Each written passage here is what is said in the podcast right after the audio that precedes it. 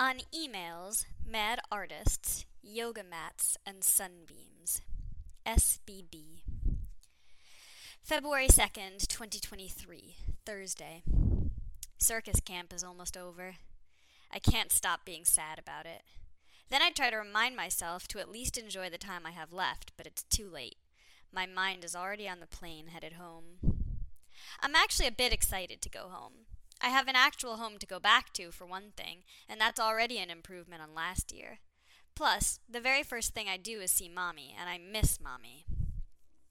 My inbox has been quietly gremlining in my brain, though. My guess is I'll have at least 400 messages to sort through, of which approximately 30 will be actually important. Mommy has been watering my plants and taking in the mail, and she took care of some kind of ice leak a couple of weeks ago, too. February 8th, 2023, Wednesday.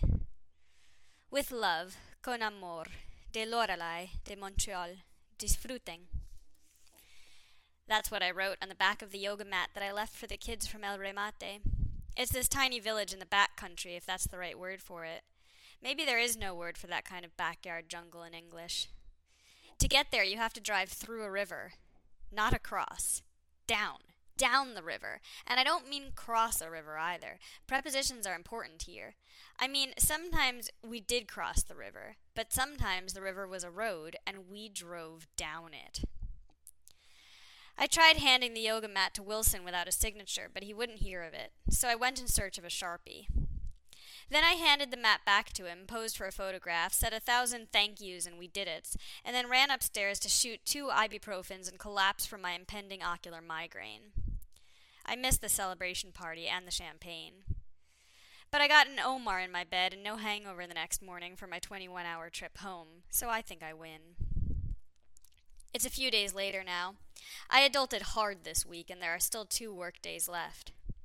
I feel extremely energized, and I have to remind myself not to pour all my newly regenerated magic over the first five assholes who come along. I'm creating a categorized line to access my happiness palace.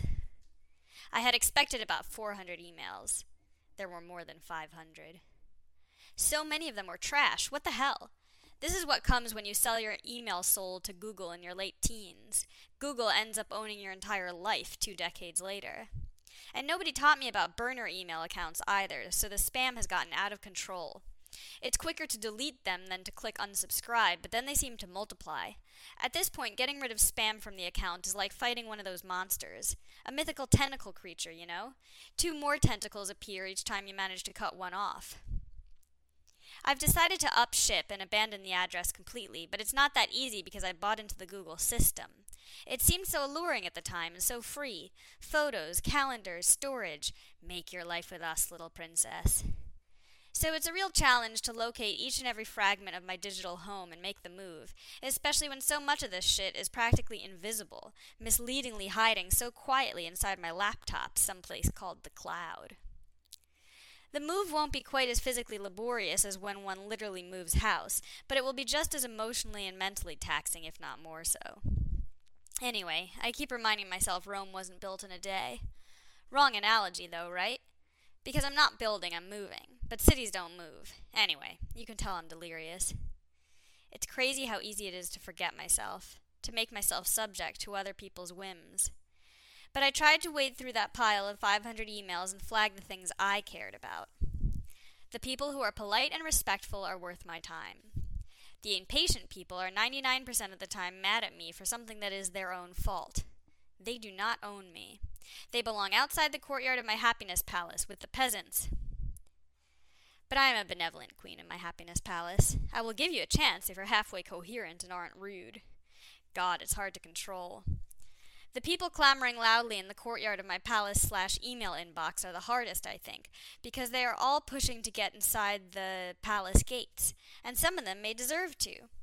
But I am only one woman, and I must prioritize. Estrella I let in, straight in, right into the parlor, where we talked for an hour and a half about absolutely everything. At the end of the phone call, we scheduled a follow up meeting. Estrella gets first dibs for meetings because with Estrella, a meeting isn't a meeting at all. While we were chatting, apart from scheduling meetings, she bought a plane ticket to me. Cabin in the woods for my birthday, baby. Gaga. February 9th, 2023, Thursday. My week of grown upping is almost over. God, what a drag. Except, Super Boss Bitch frickin' set me up before she went on vacation. My workload was manageable. I mean, I've had to talk myself back off a cliff each day as the intoxicating rays emanating from my laptop threatened to swallow me whole. All of the projects, all of the cries for help, all the Ms. Lee, Ms. Lee, Mrs. Lee, to whom it may concern, hey, you, me, me, me, me, help me, please. Anyway, the point is, the point is, I was able to back off the cliff, back away, do my job, and then mostly stop, turn off the laptop, and send the bullshit to the moon. Traveling from Central America to Montreal in the wintertime is striking. Seriously striking. Some of those customs booths crossing the border from Panama into Costa Rica were probably 40 degrees Celsius inside at least. That's hot to you Fahrenheit speakers.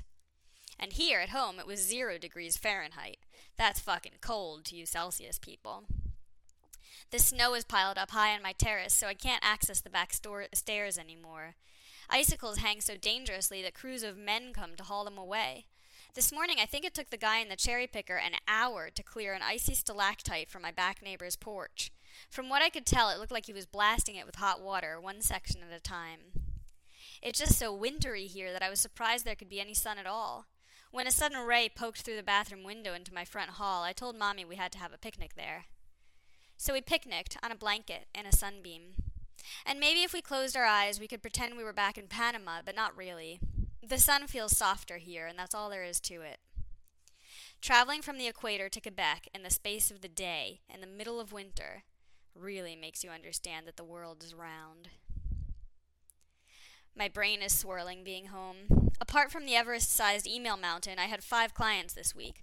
I also had to hold surprise interviews with no fewer than seven candidates for a project that begins next week. One of them stood me up without any message at all. To the moat with you. It gets worse. Later that morning, she did email me with a ton of spelling mistakes. I couldn't come. Can we meet later? No apology, no explanation, just one badly written sentence. And mind you, this is for communications candidates. Absolutely not, you won't see me later. To the moat with you. All week long, I've been trying to remember that I'm queen of my happiness palace. God, it's frickin' hard. But it's getting easier. I'm swirling with ideas. Lorelai and Super Boss Bitch are competing for attention, and I'm not sure who will win, but I'm hoping it's both of them. I will live like the mad artist that I am. Love, Super Boss Bitch, Lorelai's Fairy Princess funding sidekick.